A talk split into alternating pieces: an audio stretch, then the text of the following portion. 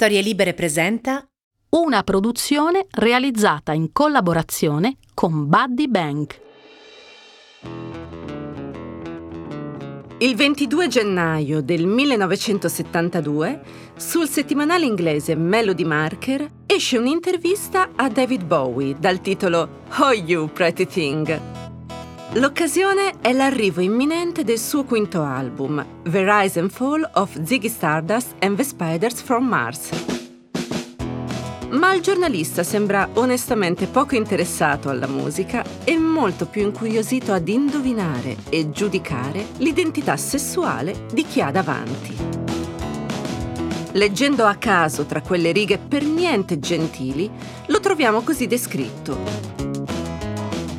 Lo scandalo più all'avanguardia del rock, un dichiarato amante dei vestiti effemminati e ancora una checca chic, gay dalla punta dei capelli ai piedi, con la mano floscia e un vocabolario sfacciatamente ammiccante. Ma il suo vocabolario, David, lo utilizza per fare molto meglio di qualche battuta sagace. In un paese in cui il Parlamento britannico ha depenalizzato l'omosessualità solo nel 1967, è il primo cantante della storia a dire sono gay e lo sono sempre stato, anche quando ero David Jones. Apriti cielo e benvenuta rivoluzione. Nessuna rockstar ha mai ammesso pubblicamente la sua omosessualità, perché ciò che non è più reato è ancora un marchio. La tua carriera implode, ti trasformi automaticamente in un reietto e come tale devi essere trattato dalla società. Qualche mese dopo, a Top of the Pops, David canta il suo nuovo singolo Starman, presentandosi inguainato in una tutina Technicolor di Lurex, a un certo punto abbraccia languidamente il suo chitarrista Mick Ronson, una specie di arcangelo dorato dai capelli agli stivaletti. Si guardano per lunghissimi secondi negli occhi, 50 anni esatti prima dei brividi di Mahmoud e Blanco, mentre milioni di inglesi capiscono che questi alieni arrivati da un altro pianeta li hanno appena scagliati in un futuro che non sono certi di voler abitare. Quel futuro è atteso però da altrettanti milioni di ragazzi del Regno Unito e non solo, costretti alla clandestinità da troppo tempo, che trovano finalmente il coraggio di uscire allo scoperto, perché se qualcuno chiama per nome quello che tu non osi nemmeno pronunciare, poi lo fa esistere e lo rende possibile anche per te. Il primo luglio dello stesso anno, 2000 persone camminano da Trafalgar Square a Hyde Park. È il primo Gay Pride nel Regno Unito e anche Bowie continua la sua marcia, intenzionato a fulminare ipocrisia e perbenismo a colpi di glam rock. Durante un concerto alla Oxford Town Hall, si inginocchia infatti di fronte all'arcangelo Mick e inizia a pizzicare le corde della sua chitarra con i denti. È sufficiente una giusta prospettiva e un fotografo avvezzo allo scoop per trasformare David in una divinità sessuale libera di amare chi vuole. Visto di spalle, sembra infatti sia impegnato in un pompino parecchio divertente con Mick. Anni dopo ritratterà tutto. Prima dirà di essere bisessuale, poi definirà quell'intervista un grosso errore, dichiarando di non essere mai stato gay. Eppure Bowie è stato etero, gay, bisessuale e transgender allo stesso tempo. Non esistono etichette capaci di contenere un personaggio che i limiti li ha attraversati senza paura, facendo della sua inafferabilità un potente detonatore capace di lenire all'istante la solitudine di chiunque sappia cosa significhi sentirsi un emarginato. Probabilmente è stato anche un comunicatore spregiudicato e uno stratega molto astuto, ma nessuno nel mondo dello spettacolo, prima di lui, ha saputo dare una forma alla diversità, narrandola come libertà d'espressione e rivendicandola con fierezza. Questa è Morgana, la casa delle donne controcorrente. Noi siamo Michela Murgia e Chiara Tagliaferri. Questa stagione si intitola Il corpo perché ha per protagoniste donne che hanno scelto di non considerarlo mai il loro limite. E conosciamola meglio dunque questa Morgana spaziale. David Robert Jones nasce a Londra l'8 gennaio del 1947, precisamente a Brixton, uno dei distretti municipali più fatiscenti della capitale, dove la polvere di stelle è seppellita da una fuliggine così nera che ti affanna il respiro e un po' anche l'immaginazione. La seconda guerra mondiale è finita da poco e i prefabbricati in cemento armato sorgono sui crateri lasciati dalle bombe naziste, restituendo uno scenario extraterrestre e desolante.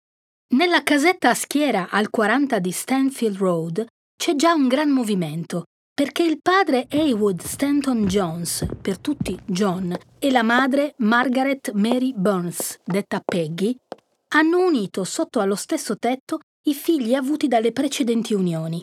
I due si sono conosciuti per caso al caffè del cinema dove lei lavorava come cameriera. Sono entrambi portatori di relazioni scalcagnate, lui è ancora sposato, e qualche guaio. Il nightclub di John ha chiuso per fallimento, lasciando a spasso tutti i pugili e i gangster del quartiere. Accade sovente che da una somma di cose storte ne venga fuori una dritta.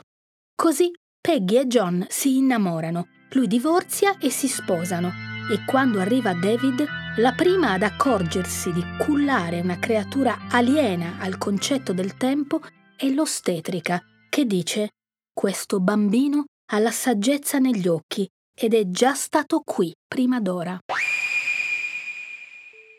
Peggy è invece piuttosto fredda con il figlio appena nato. Non manca d'amore, ma sa che si passano molte cose attraverso il sangue e forse lei ha paura di tramandare le sue. A tre delle sue sorelle viene infatti diagnosticato un disturbo schizofrenico della personalità, curato, si fa per dire, anche con la lobotomia. Per colpa di quei fori nel cranio, una delle sorelle non arriverà a compiere 30 anni, tanto che David, molti anni dopo, riassumerà così la sua famiglia. Sono quasi tutti matti, appena usciti dal manicomio o in procinto di entrarci. Il timore di essere predestinato alla pazzia lo perseguiterà per tutta la vita. E forse per questo, fin da piccolo, David decide di capovolgere il suo mondo, mettendo in pratica inconsapevolmente l'avvertimento che Shirley Jackson dà all'inizio del suo romanzo L'incubo di Hill House, nessun organismo vivente può mantenersi a lungo sano di mente in condizioni di assoluta realtà. David boicotta la realtà allenando l'immaginifico e a tre anni Peggy lo sorprende col viso truccato, rossetto, cipria e eyeliner. Quando lei lo redarguisce dicendo che non si fa, lui le risponde serafico: Mamma, ma tu li usi. Pat, una delle sorelle di Peggy, racconta era un bimbo vanitoso e cercava di essere diverso dagli altri. Voleva sempre un ciuffo sull'orecchio. Se lo pettinavi in un altro modo, se lo rifaceva da solo. Si guardava tantissimo allo specchio. Se gli altri non ti guardano, è bene che tu lo faccia da solo. E David lo apprende sin da piccolo.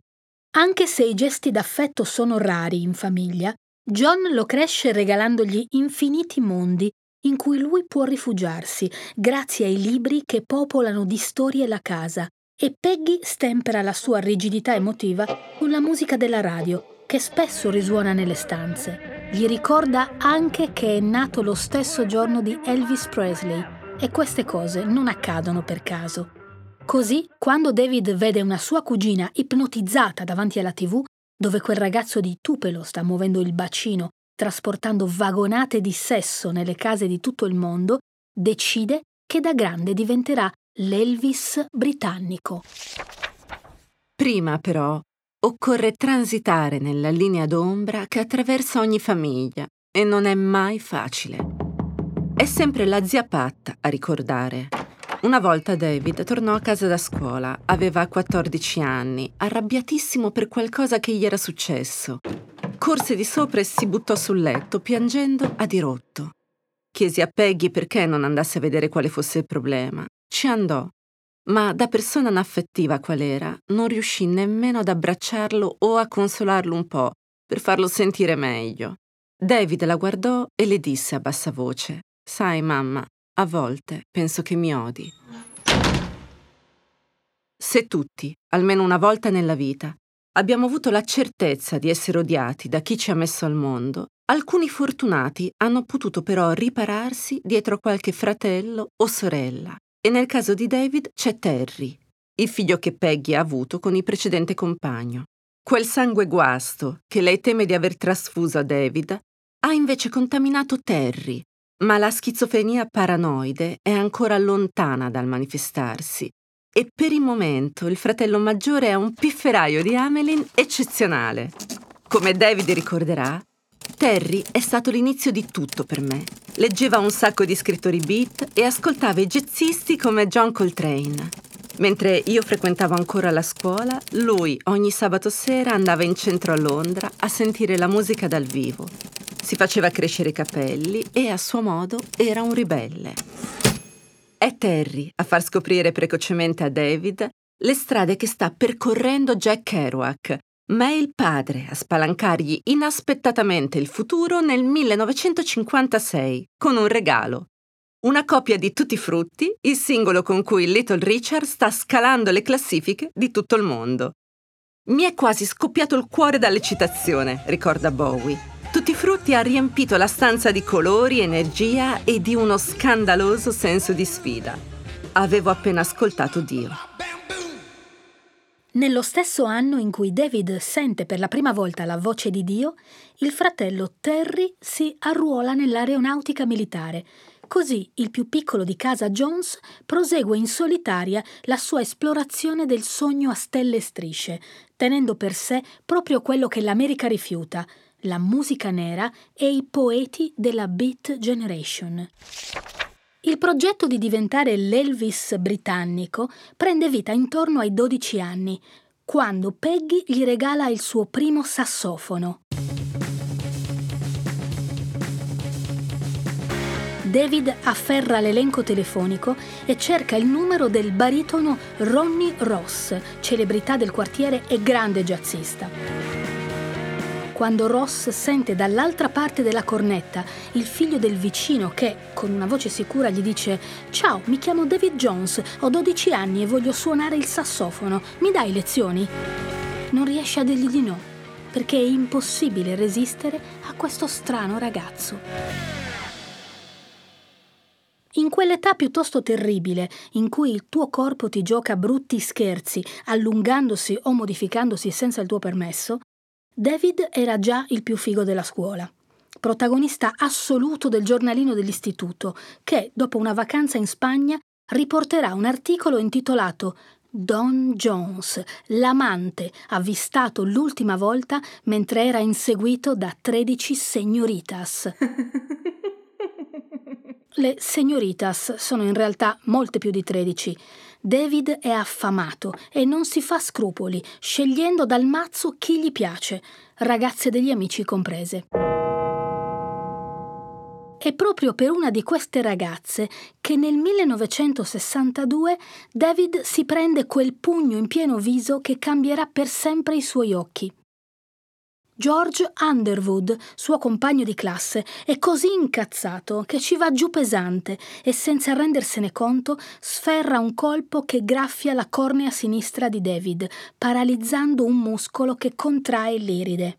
Un disastro per ogni comune adolescente, ma non per questo conturbante quindicenne, che con un occhio di un colore diverso dall'altro diventa ancora più irresistibile. È come se il suo sguardo corresse a una doppia velocità.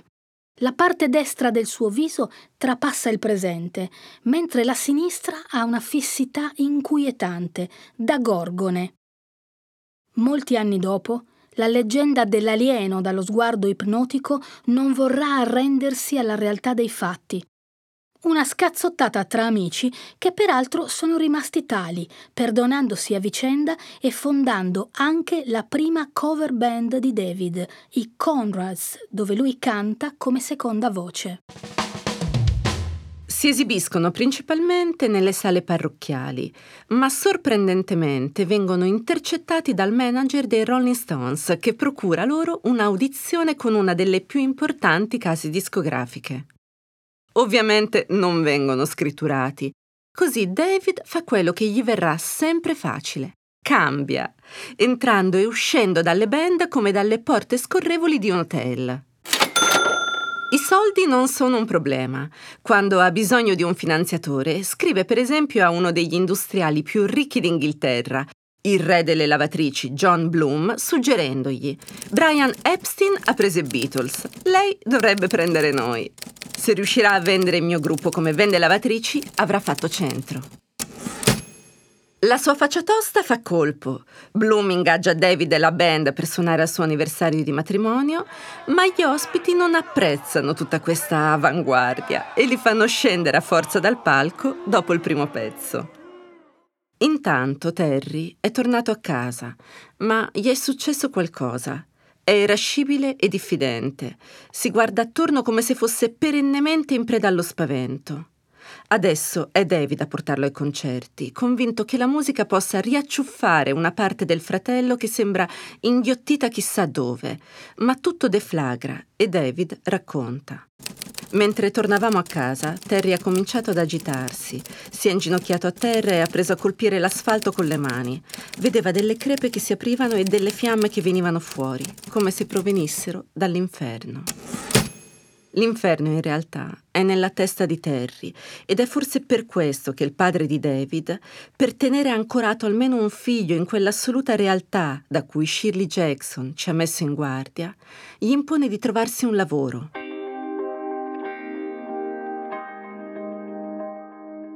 I genitori hanno strani modi di proteggere dal male chi mettono al mondo e un talento assoluto per sfocarne i desideri. Ma David stranamente obbedisce e trova impiego come grafico in un'agenzia di pubblicità, dove apprenderà le regole del marketing che gli torneranno molto utili nel giro di pochi anni. E arrotonda facendo anche il commesso in un negozio di dischi, anche se viene licenziato perché, come nel film Alta Fedeltà, non ha proprio un buon carattere e nemmeno tutta questa voglia di vendere i dischi. Lui i dischi li vuole fare.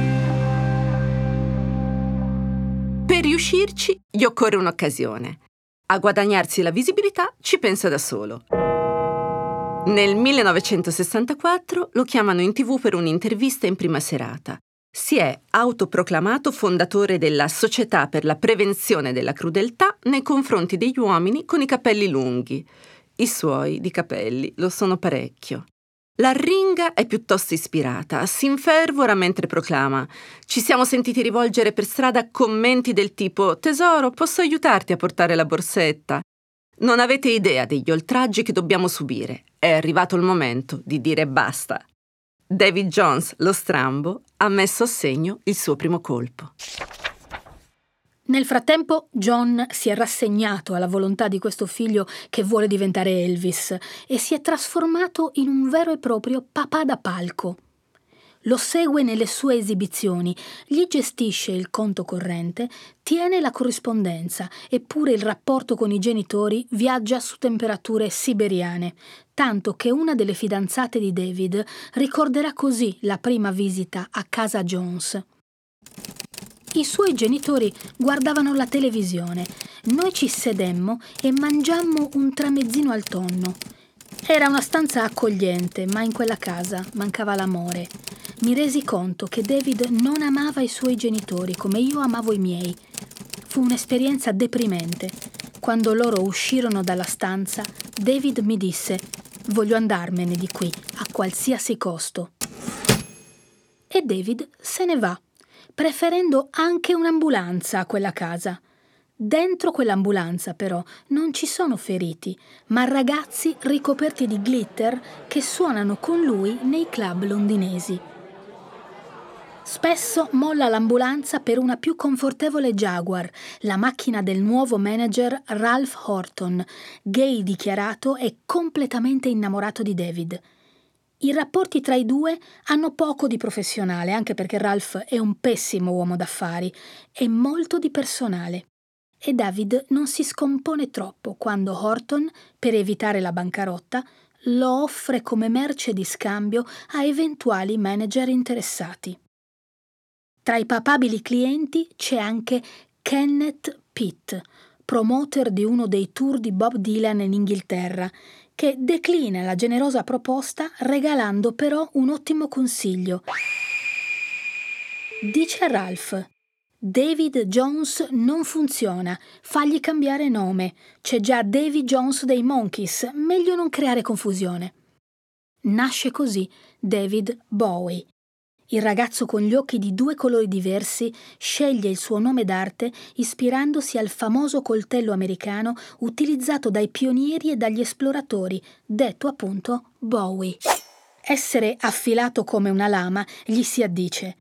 Appena entra in scena è come se trafiggesse l'aria, provocando un desiderio così forte in chi lo guarda da far crollare all'istante ogni inibizione, soprattutto tra il pubblico gay.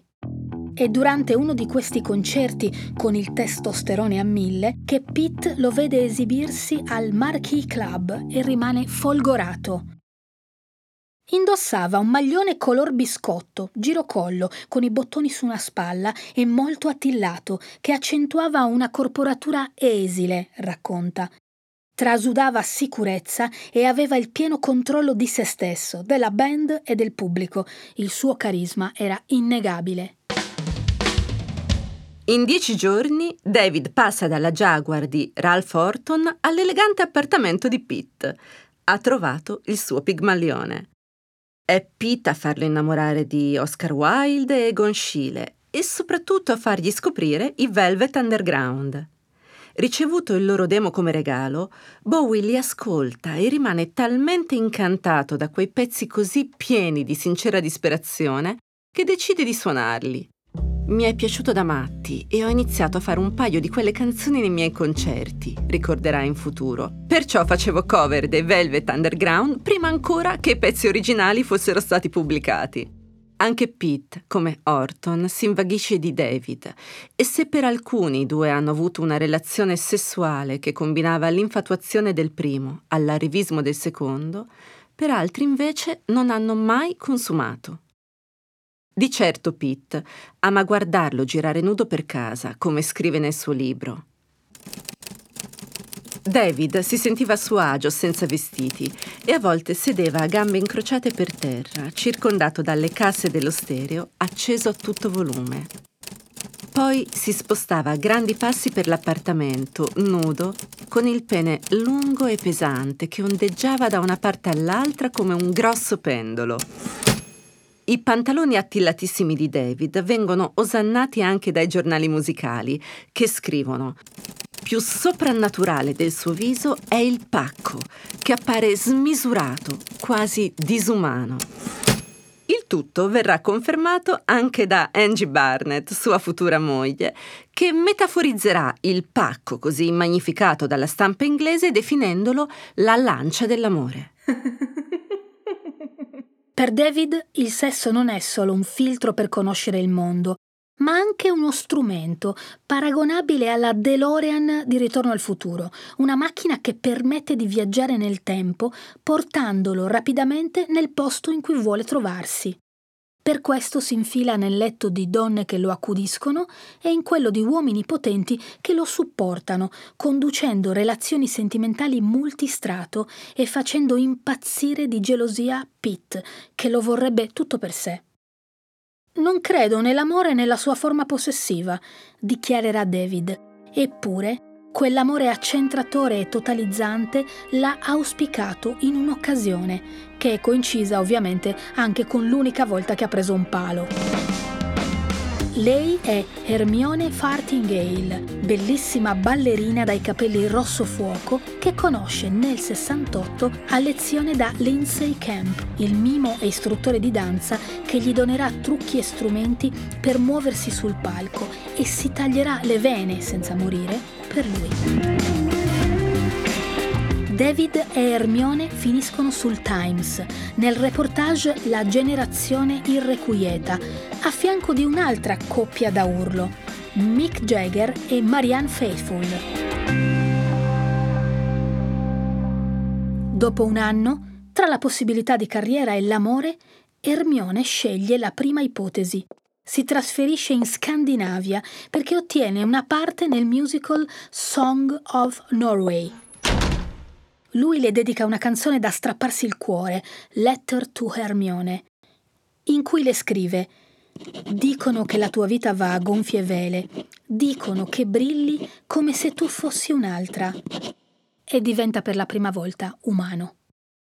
Lei non risponderà mai a questa lettera cantata e rimarrà in silenzio per i successivi 44 anni, fino al 2013, quando Bowie, nel video della canzone Where Are We Now, indosserà una t-shirt blu con scritto Song of Norway, un messaggio in codice solo per lei. Perché tutti, quando sentiamo che il tempo ci morde le caviglie, vogliamo tornare a quando siamo stati felici e infelici insieme. Ma nel 69 Bowie è solo infelice e per provare a ripararsi si inventa l'avventura di Major Tom, un astronauta che è uscito dalla sua navicella spaziale per una passeggiata lontano sopra il mondo, interrompe i contatti con la torre di controllo e si perde nello spazio. Quando registra la versione definitiva di Space Oddity, la storia gli viene incontro perché la BBC sceglie il pezzo per sonorizzare le immagini dello sbarco sulla Luna dell'Apollo 11 e come racconterà lo stesso Bowie, probabilmente senza neanche aver letto il testo, dato che si tratta di un sogno spaziale con una finaccia. 10, 9, ignition sequence start, 6, Mentre sta lavorando al suo primo successo, David si avvicina a un pezzo grosso della Mercury Records che lo aiuta nella promozione della sua musica e con cui condivide la stessa libertà sessuale. Una sera il pezzo grosso porta un'amica, Mary Angela Barnett, detta Angie, a un concerto di David. Quello che accade subito dopo lo riassumerà Bowie in una frase. Entrambi andavamo a letto con lo stesso uomo. Lui la avverte, non ti aspettare nulla di convenzionale da me. Io faccio cose che altri ritengono inammissibili e credo che sia giusto che tu lo sappia prima che decidiamo di stare assieme. Angie, che a 18 anni è saltata per il panico dalla finestra della sua camera al college dopo essere stata scoperta a letto con una compagna, non ha troppe remore a rompere le convenzioni e inizia a condividere con David passioni e eccessi. L'affollamento di donne nella vita di lui non sembra toccarla e lo asseconda dicendogli hai fatto quello che ti sentivi di fare. L'amore è così.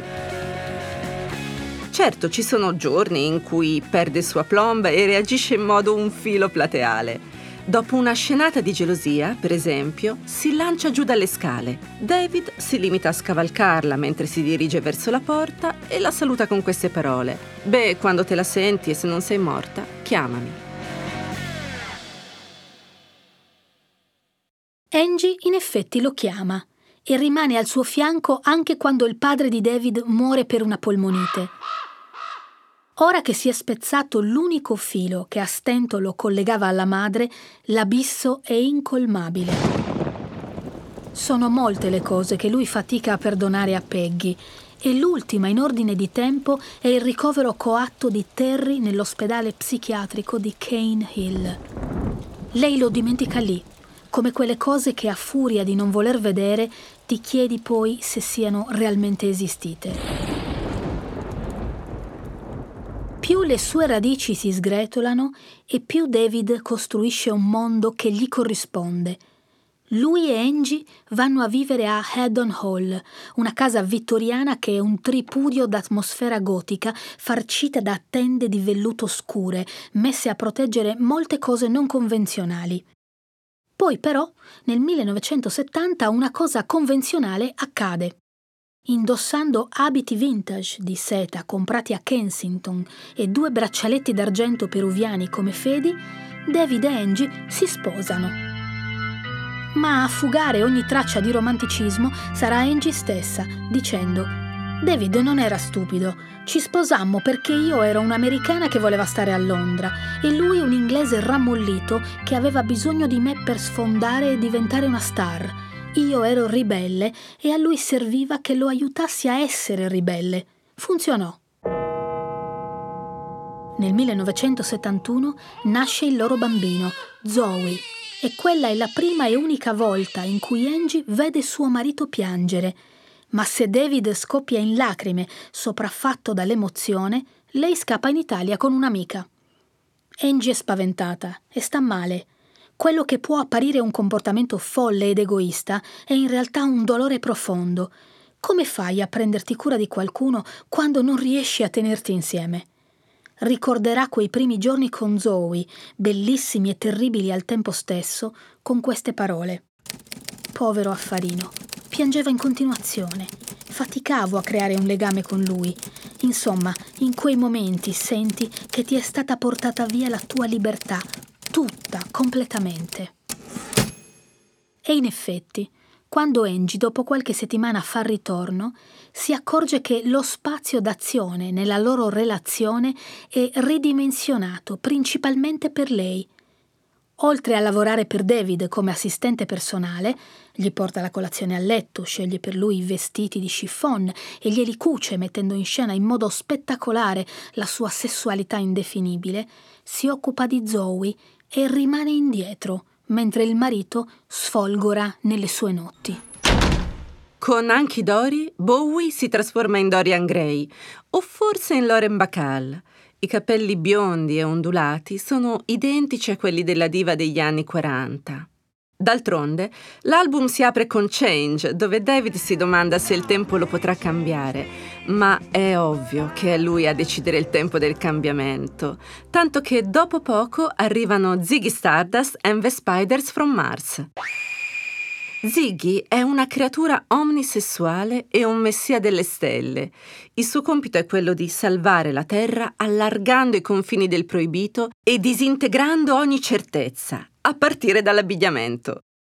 Durante un'intervista il presentatore chiede alla regia un primo piano sui piedi di Bowie, calzini di lurex dorati infilati in zeppe rosa con tacco in legno, e gli domanda: E queste scarpe sono da donna, da uomo o da bisessuale? Bowie ride, ecco l'ennesimo pesce abboccato all'amo, e liquida la questione con l'unica risposta possibile.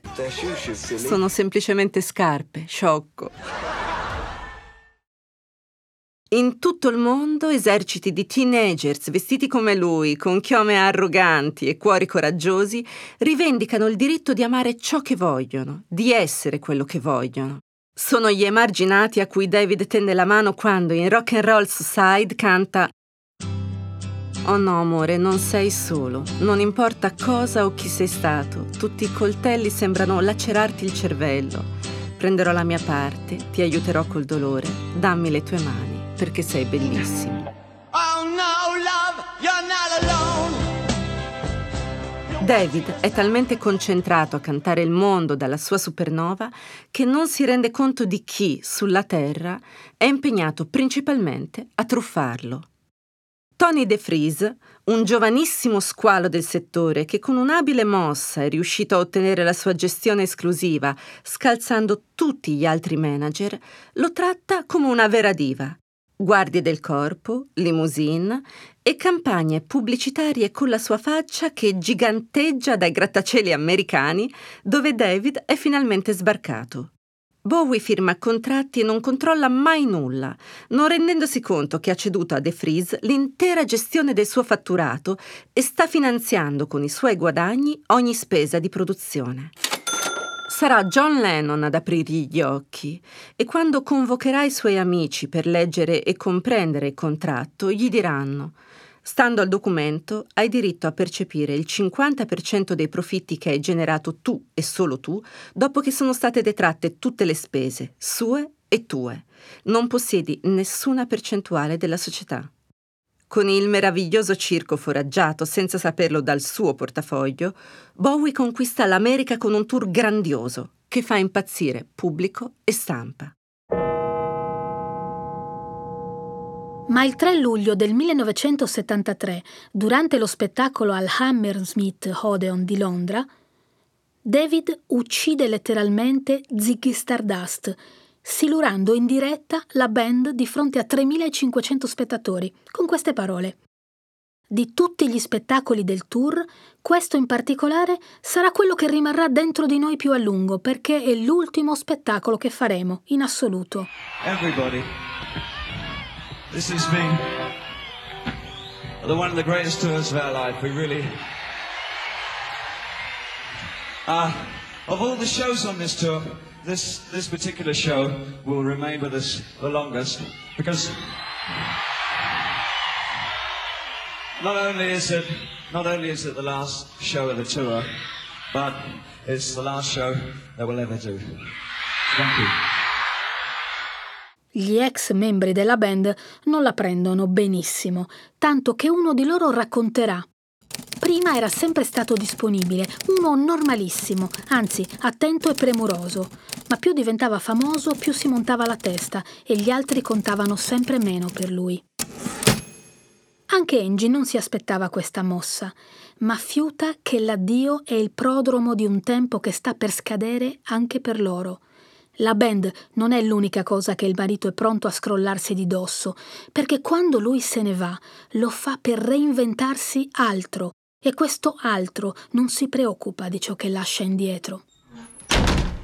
Quando un'intervistatrice gli domanda perché cambi così spesso? Cosa cerchi? Il tuo è un espediente? Lui risponde sorridendo sono un capricorno. Poi si fa serio e continua. Non volevo espormi al pubblico, così ho sviluppato una serie di personaggi, ma lei lo incalza. Dunque dietro ad alcuni di loro c'è il vero te.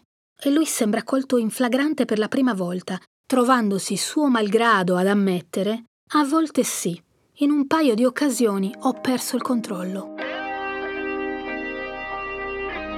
Sicuramente liberarsi del suo alter ego alieno gli ha restituito parecchie ore di tempo. Per creare Ziggy erano necessarie 5 ore di trucco e una per rimetterlo in valigia. Persino l'imperatrice Sissi aveva una beauty routine meno complessa. Ma c'è dell'altro, tanto che anni dopo racconterà non riuscivo a capire se fossi io a creare i miei personaggi o se fossero i miei personaggi a creare me, oppure se eravamo la stessa cosa. Ha, in fondo, paura di impazzire, come le sorelle di sua madre o come Terry, sempre rinchiuso a Cane Hill.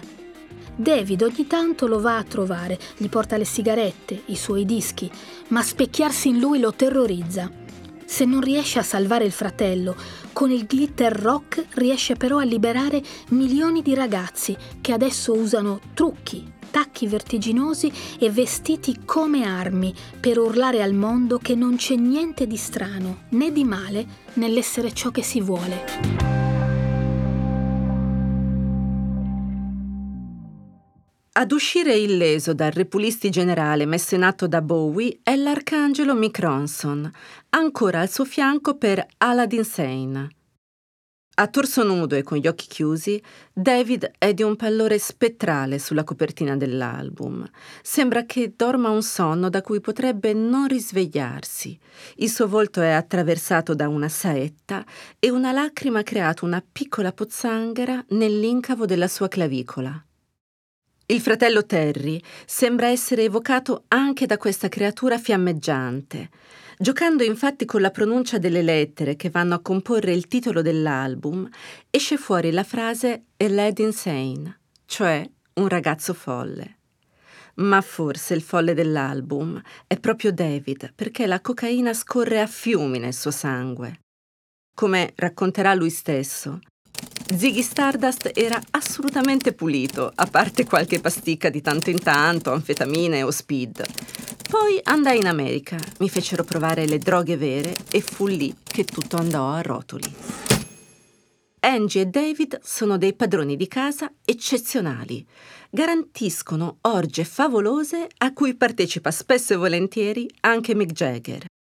In questa succursale metropolitana di Sodoma e Gomorra nessuno rischia di trasformarsi in statua di sale, ma c'è la concreta possibilità di venire ricoperti di polvere bianca, come un pandoro. Pezzi come Rebel Rebel vengono scritti con così tanta cocaina in corpo che, assicurano molti degli ospiti che transitavano da quelle parti, avrebbe steso anche un cavallo. Zoe è nelle mani sicure di una tata scozzese, Marion Skane, che tiene la situazione a bada. La stessa Angie un giorno dirà Marion diventò la mamma di Zoe a tutti gli effetti, perché io e David ci facevamo, all'inizio insieme, poi ognuno per conto suo. L'isolamento in cui sono finiti non si limita a esperienze tossiche solipsiste, ma riguarda ormai le loro vite. Quando, durante un concerto, una fan su di giri riesce a afferrare David sfilandogli il braccialetto peruviano con il quale aveva sposato sua moglie, lui lo prende come un segno.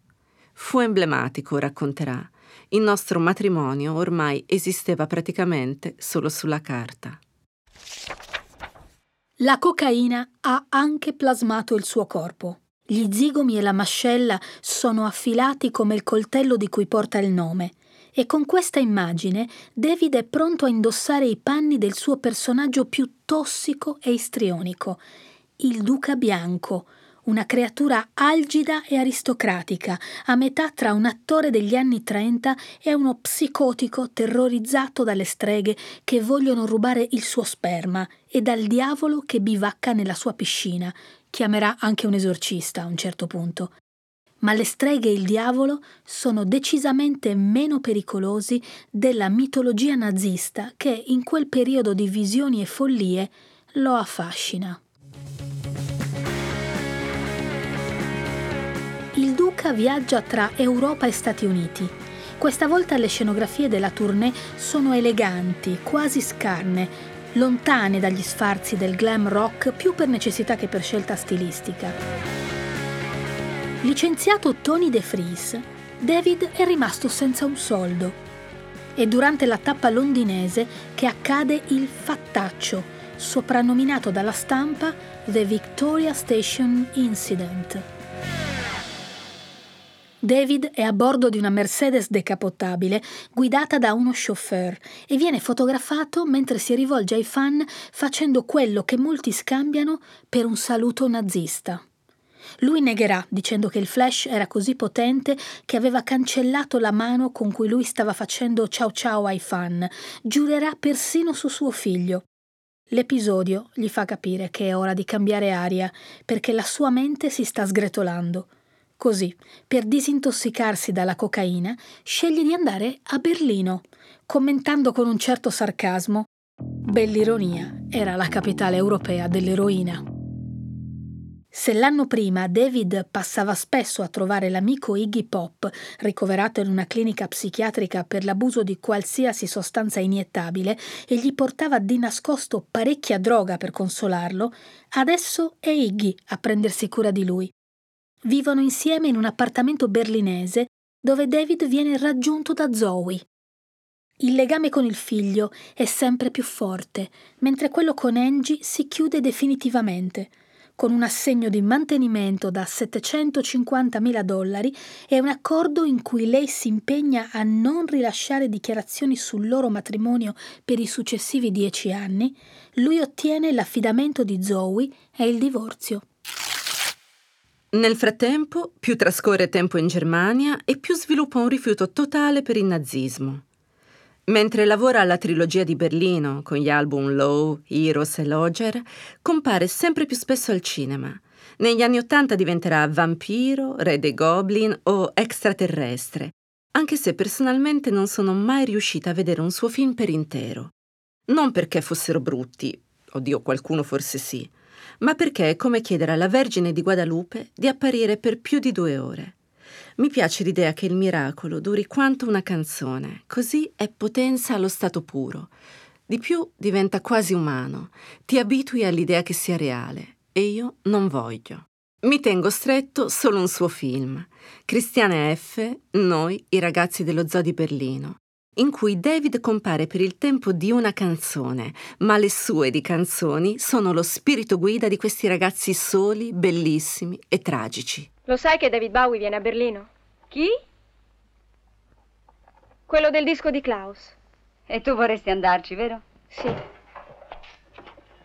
Fuori dallo schermo, un altro ragazzo solo fa una pessima fine.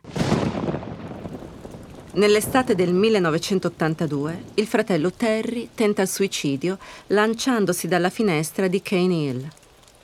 Non ci riesce e si fa solo molto male. David va a trovarlo un paio di volte e Terry ogni giorno dice alle infermiere che suo fratello tornerà per salvarlo. Ma questo non accade. Quando qualcosa è troppo doloroso, scappare è spesso una soluzione. Non ci fa onore, ma è profondamente umano. Mentre il tempo scorre velocissimo per David, che intanto pubblica Let's Dance, l'album che decreterà il suo maggior successo, Terry aspetta finché il 16 gennaio del 1985 capisce che non arriverà nessuno a prenderlo. Così fugge dall'ospedale per sdraiarsi sui binari alla stazione ferroviaria di Colson South.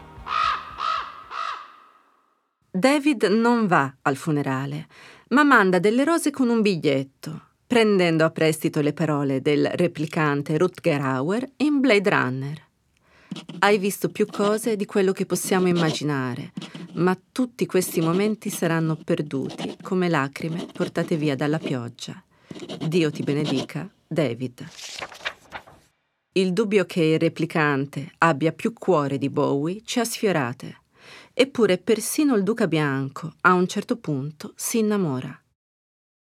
Lo fa cadendo secco come una pera appena incontra la supermodella Iman Abdul Majid e diventa un monogamo convinto, riconoscendo siamo stati molto fortunati a incontrarci in quel preciso momento delle nostre vite, quando ciascuno di noi desiderava l'altro.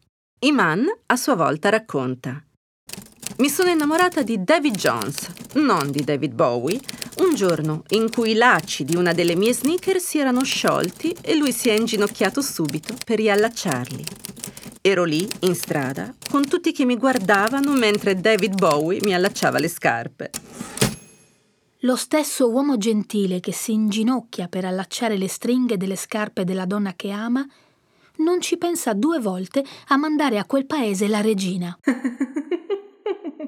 Nel 2000 rifiuta il titolo di baronetto e nel 2003 quello di cavaliere, commentando La famiglia reale mi lascia indifferente, non riesco a ricordare l'ultima volta in cui ho pensato a loro. Accettare quei titoli mi darebbe la sensazione di essere di loro proprietà e io non voglio essere proprietà di nessuno, neanche dell'industria della musica. E infatti Dopo il brutto affare The Freeze, Bowie è ormai da anni il primo artista della storia a essere quotato in borsa.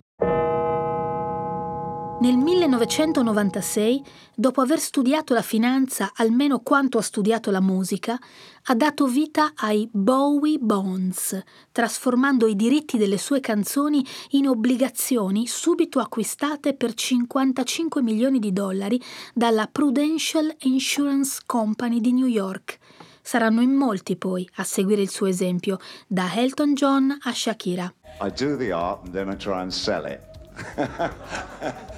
It's not much more complicated than that, really. But while I'm working on the art itself, I am 100% artist. And when I'm trying to sell it, believe me, I'm a 100% businessman.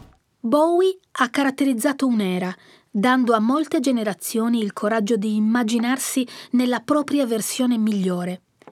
Con il suo corpo ha attraversato ogni tipologia di eccesso, non perdendo mai di vista l'utilizzo del sé come strumento di espressione.